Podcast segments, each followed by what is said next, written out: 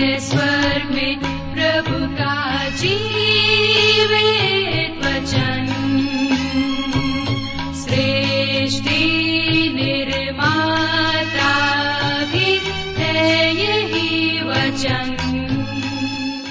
नमस्कार प्रिय श्रोताओ, कार्यक्रम सत्य वचन में आपका हार्दिक अभिनंदन करते हैं। उम्मीद है कि आप भी आज का कार्यक्रम सुनने के लिए तैयार हैं। इन दिनों हम पवित्र शास्त्र बाइबल के पुराने नियम में से दानियल नामक पुस्तक का विस्तार से अध्ययन कर रहे हैं, जिसका मुख्य विषय है राज्यों का उत्थान एवं पतन। तो आइए आज के बाइबल अध्ययन में सम्मिलित हों और आत्मिक ज्ञान प्राप्त करें। प्रस्तुत है कार्यक्रम सत्य वचन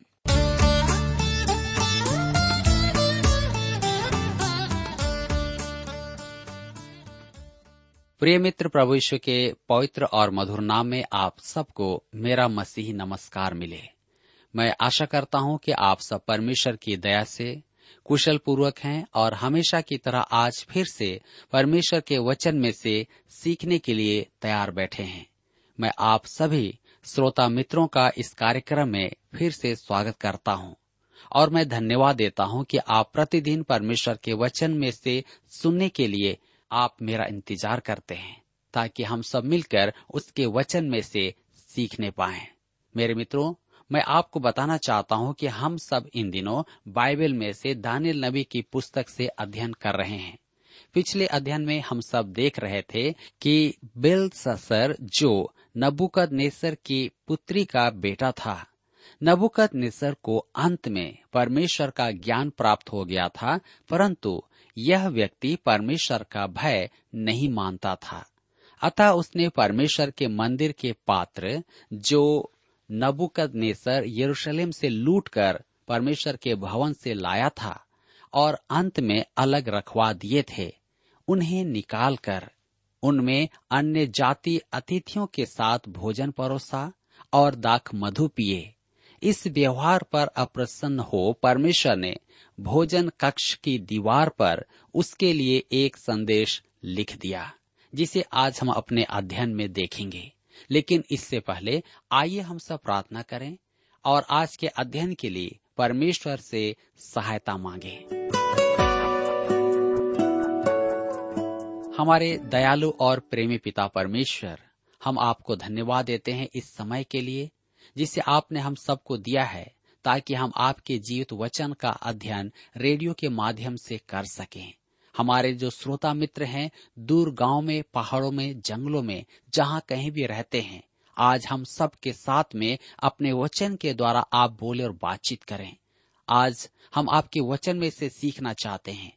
इसलिए हमारी प्रार्थना है कि आप हमारे प्रत्येक श्रोता भाई बहनों को अपनी बुद्धि, ज्ञान और समझ प्रदान करें। पवित्र आत्मा आप हम सब की सहायता करें, ताकि जब हम आपके वचन को सुने तो आपका वचन हमारे हृदयों में कार्य करने पाए, हमें कायल करने पाए, हम आपकी महत्वता को समझने पाए, आपसे प्रेम करने पाए। हमारी विनती उन भाई बहनों के लिए है, जो इस समय बीमार हैं, निराश हैं, परेशान और चिंताओं में हैं पिताजी, आप उन पर कृपा दृष्टि करें, उन्हें छुए और चंगाई दें, उन्हें शांति प्रदान करें, ताकि आज के वचन के द्वारा वे आपकी महिमा करने पाए। धन्यवाद प्रभु, हमारी प्रार्थनाओं को सुनने के लिए विनती ईश्वर के नाम से मांगते हैं। आमीन। मेरे मित्रों, जैसा कि मैंने आपसे कहा है कि हम सब दानियल नबी की पुस्तक से अध्ययन कर रहे हैं, और हमने बताया कि परमेश्वर की उंगली से कुछ लिखा गया। तो आइए हम पढ़ते हैं दानियल नबी की पुस्तक पाँच अध्याय उसके पाँच पद में।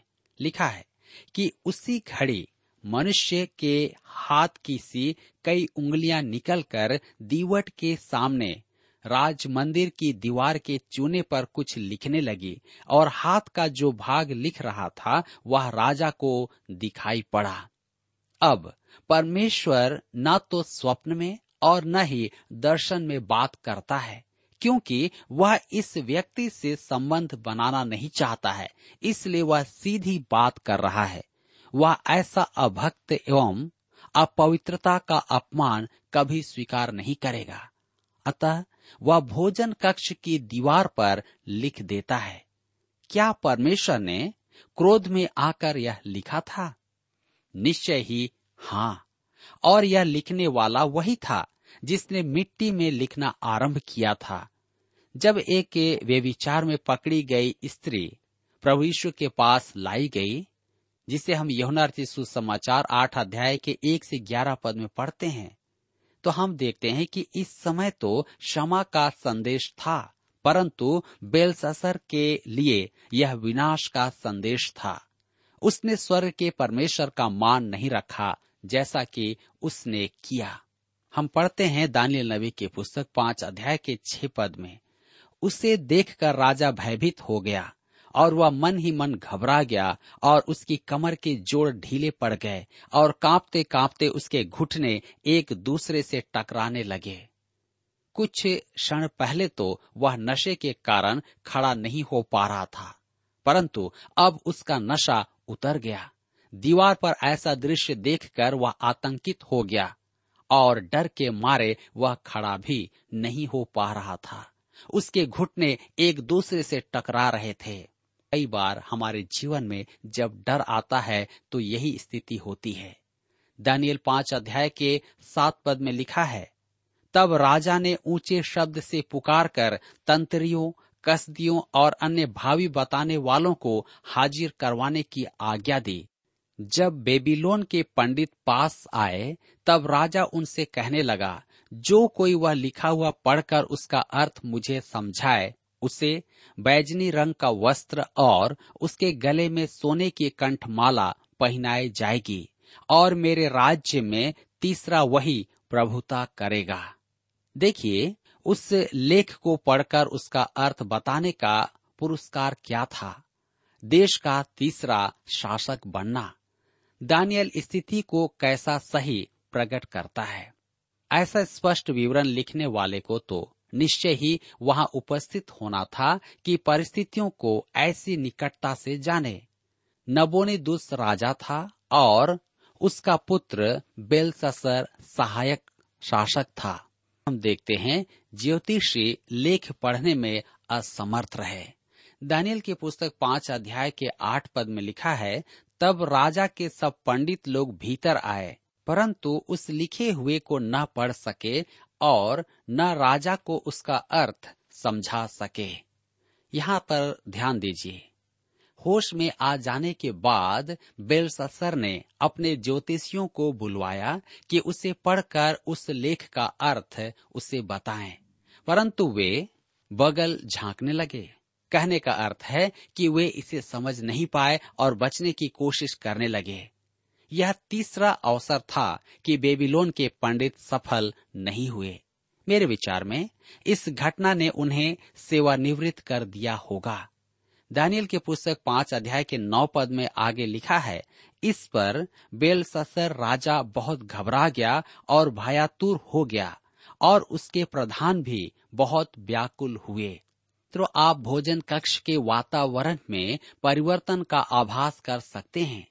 कुछ समय पहले वे सब नशे में थे और ठहाके लगा लगा कर हंस रहे थे, परंतु अब उनका नशा उतर गया है और सब के सब घबराए हुए हैं और हतप्रभ थे। उनके होश उड़ रहे थे।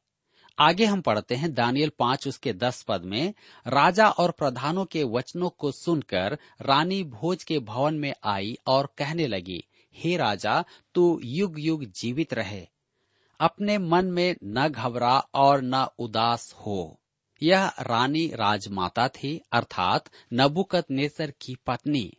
घटना का समाचार पाते ही वह भोज कक्ष में पहुँची कि राजा से कुछ कहे।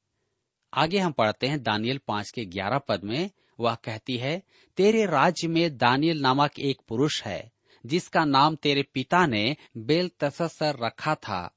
उसमें पवित्र ईश्वरों की आत्मा रहती है और उस राजा के दिनों में उसमें प्रकाश, प्रवीणता और ईश्वरों के तुल्य बुद्धि पाई गई है।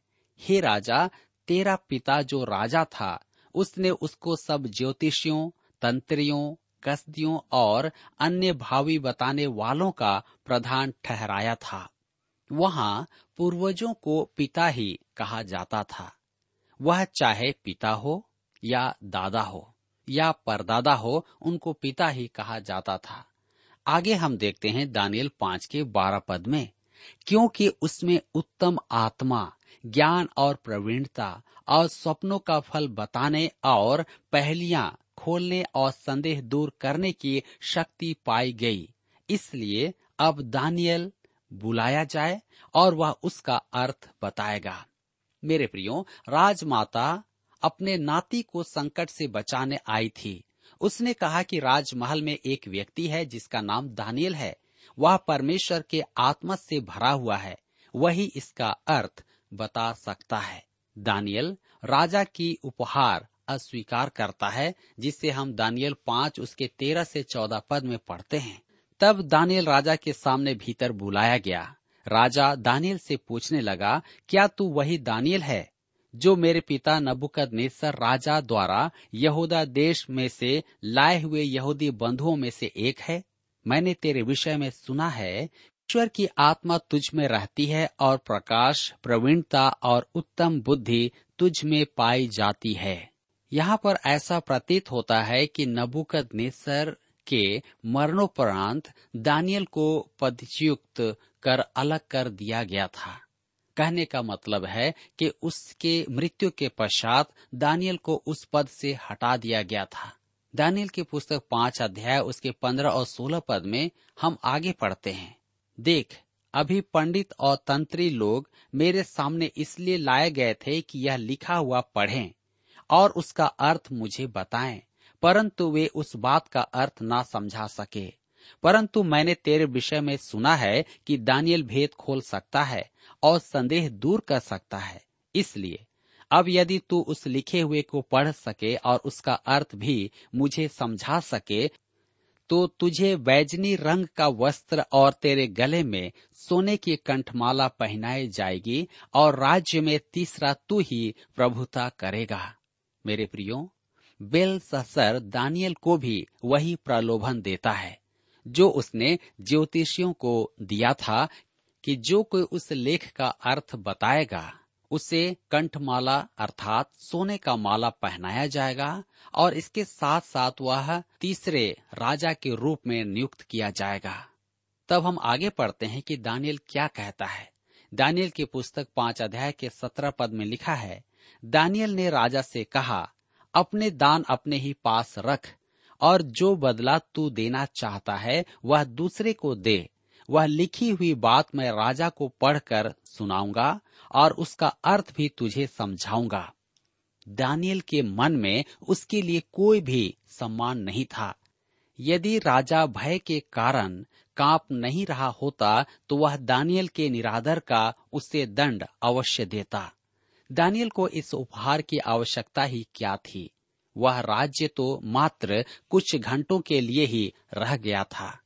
उस लेख को पढ़ने से पूर्व दानियल राजा को एक उपदेश देता है, जो शायद उसने कभी नहीं सुना हो।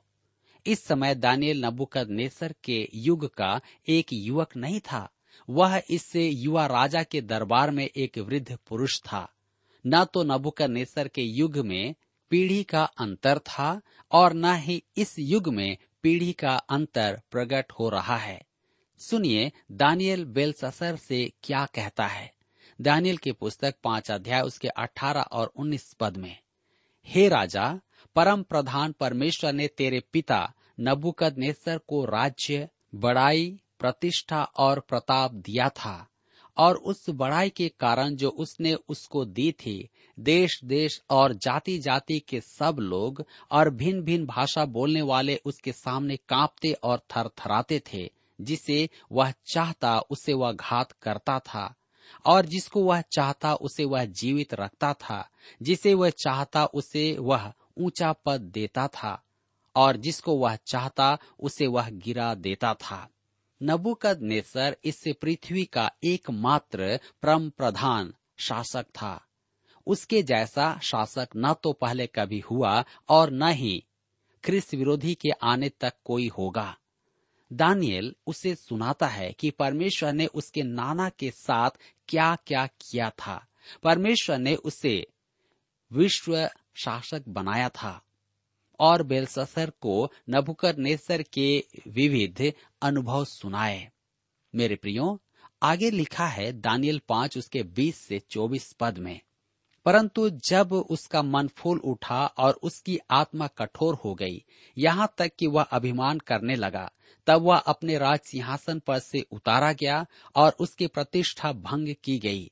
वह मनुष्यों में से निकाला गया और उसका मन पशुओं का सा हो गया और उसका निवास जंगली गधों के बीच हो गया। वह बैलों के समान घास चरता और उसका शरीर आकाश की ओस के नीचे भींगा करता था। जब तक कि उसने जान न लिया कि परम प्रधान परमेश्वर मनुष्यों के राज्य में प्रभुता करता है और जिसे चाहता उसी को उस पर अधिकारी ठहराता है। तो भी हे बेल ससर तू जो उसका पुत्र है और यह सब कुछ जानता है तो भी तेरा मन नम्र न हुआ। वरन तूने स्वर्ग के प्रभु के विरुद्ध सिर उठाकर उसके भवन के पात्र मंगवाकर अपने सामने रखवा लिए और अपने प्रधानों और रानियों और रखेलियों समेत तूने उसमें दाख मधु पिया और चांदी, सोने, पीतल, लोहे काठ और पत्थर के देवता जो न देखते, ना सुनते, ना कुछ जानते हैं, उनकी तूने स्तुति की।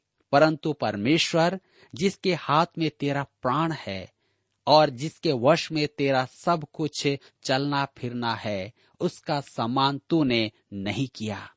तब ही यह हाथ का एक भाग उसी की ओर से प्रकट किया गया है।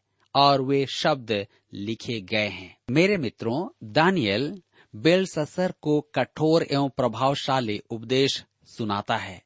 परमेश्वर ने नबुकत नेसर को राज्य दिया था और वह प्रभुता प्रधान था। उससे प्रश्नोत्तर करने का साहस किसी में नहीं था। उसकी इच्छा और मनोदशा ही देश का कानून थी। परंतु घमंड में आ जाने पर परमेश्वर ने उसे दीन बनाया। यह घटना बड़ी ही त्रास्तीपूर्ण थी। दानियल बेलससर को नबुकदनेसर के अपमान की घटनाएँ सुना रहा था तो आपके विचार में क्या वह बेलसर को डरा रहा था? अति संभव है।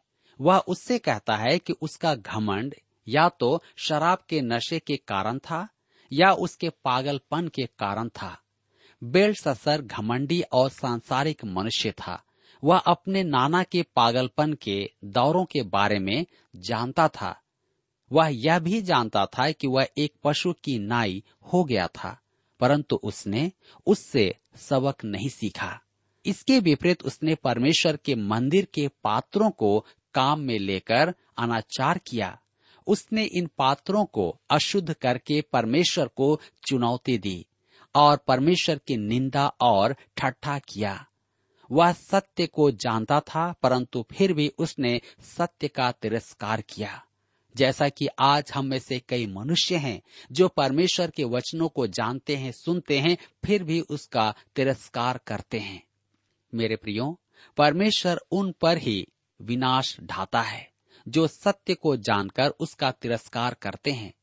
महाक्लेश में भ्रमित होने वाले वही होंगे, जिन्होंने ज्योति को तुच्छ जाना है।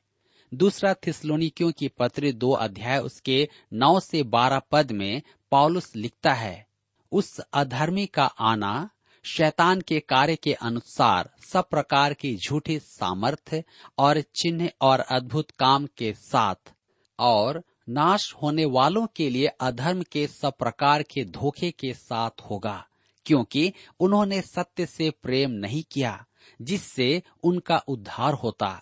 इसी कारण परमेश्वर उनमें एक भटका देने वाली सामर्थ को भेजेगा कि वे झूठ की प्रतीत करें, ताकि जितने लोग सत्य की प्रतीति नहीं करते, वरन अधर्म से प्रसन्न होते हैं, वे सब दंड पाएँगे।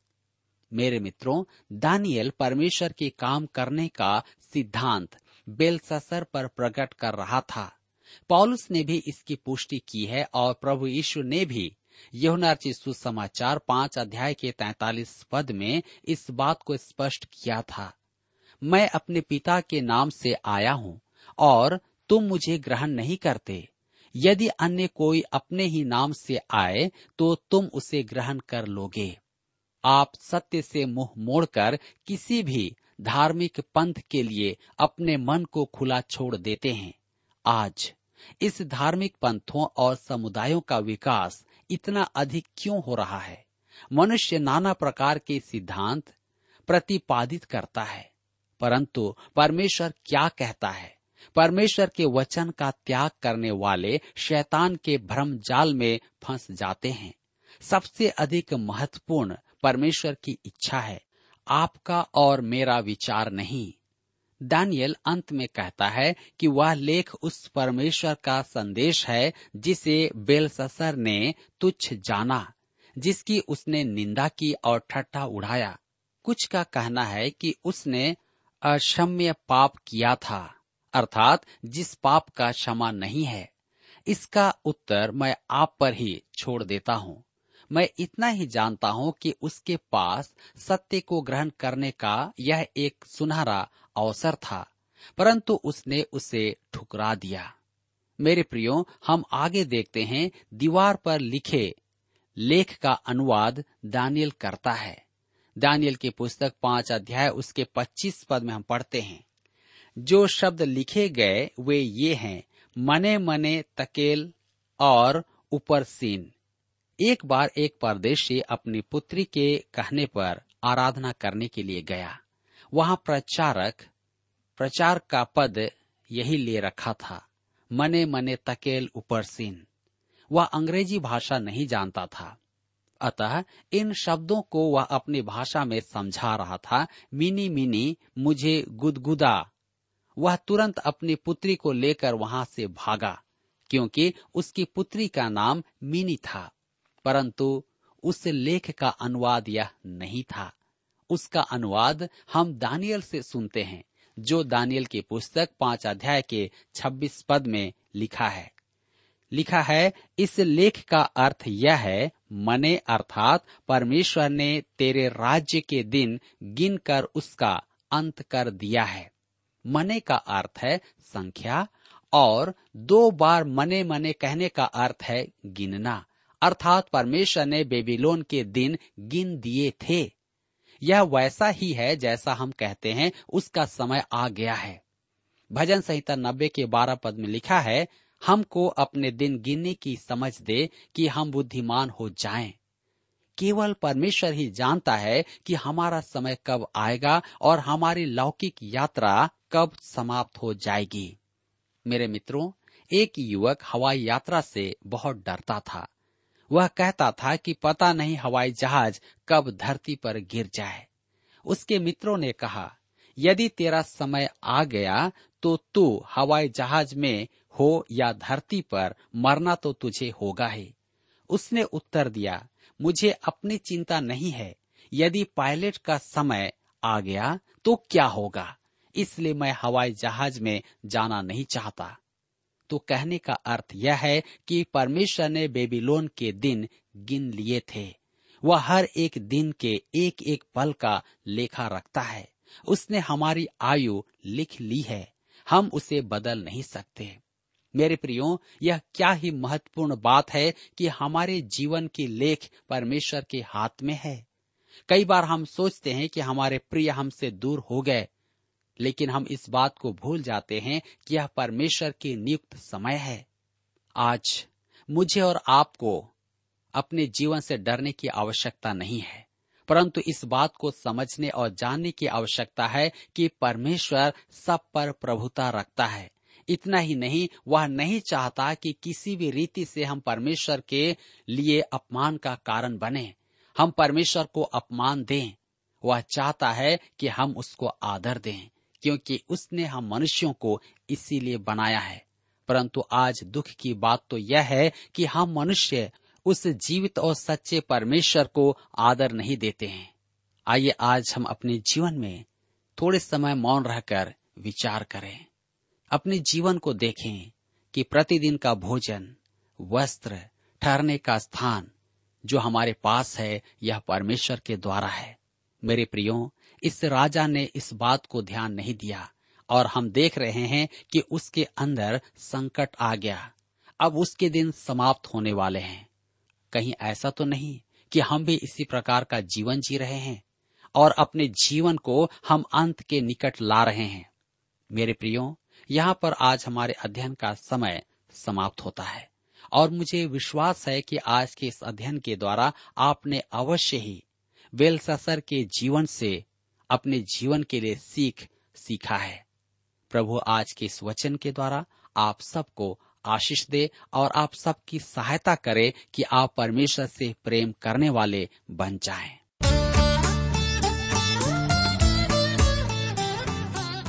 अभी आप सुन रहे थे कार्यक्रम सत्य वचन। श्रोता, हम आशा करते हैं कि आज के इस कार्यक्रम के द्वारा आपको परमेश्वर के बारे में आवश्यक जानकारी प्राप्त हुई होगी। हम आपकी जानकारी के लिए बता दें कि हमारे पास नया नियम एवं पूरी बाइबल आपके लिए उपलब्ध है। यदि आप इन्हें प्राप्त करना चाहते हैं तो आज ही हमें इस पते पर लिखें, कार्यक्रम Satyavachan T W R India, post box number तीन एक सात, लखनऊ, दो दो छ शून्य शून्य एक, उत्तर प्रदेश। पता एक बार फिर से सुन लीजिए, कार्यक्रम Satya Vachan T W R India post box number three one seven Lucknow two two six zero zero one Uttar Pradesh आप हमें इस नंबर पर एसएमएस या टेलीफोन भी कर सकते हैं। हमारा मोबाइल नंबर है zero nine six five one four double three three nine seven एक बार फिर से नोट कर लें। शून्य नौ छ पाँच एक चार तीन तीन तीन नौ सात। इसके अलावा आप हमें ईमेल भी भेज सकते हैं।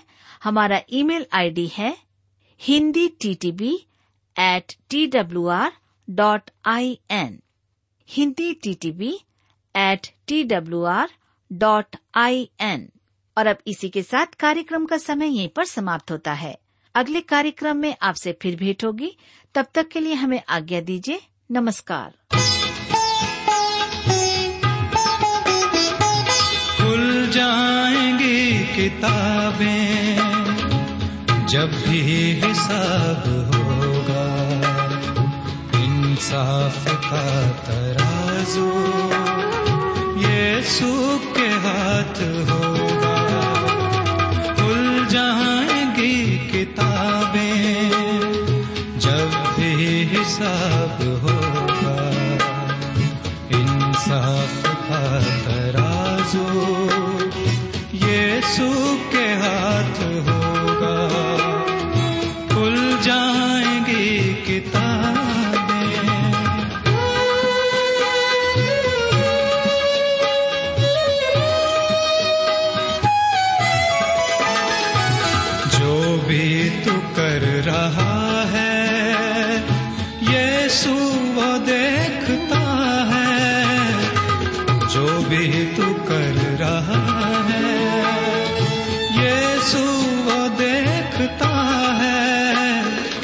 हर पल का तुझको इंसान देना हिसाब होगा।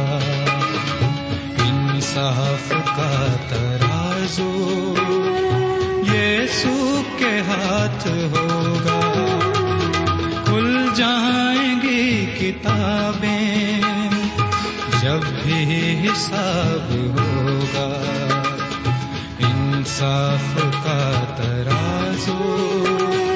यीशु के हाथ होगा। खुल जाएँगी किताबें।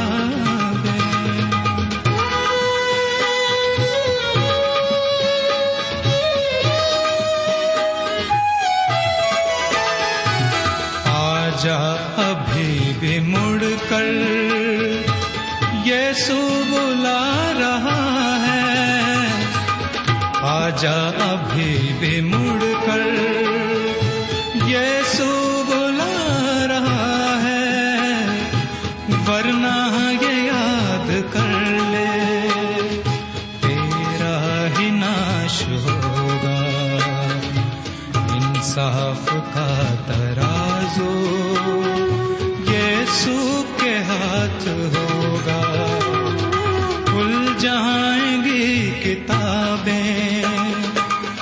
जब भी हिसाब होगा। इंसाफ का तराजू ये हाथ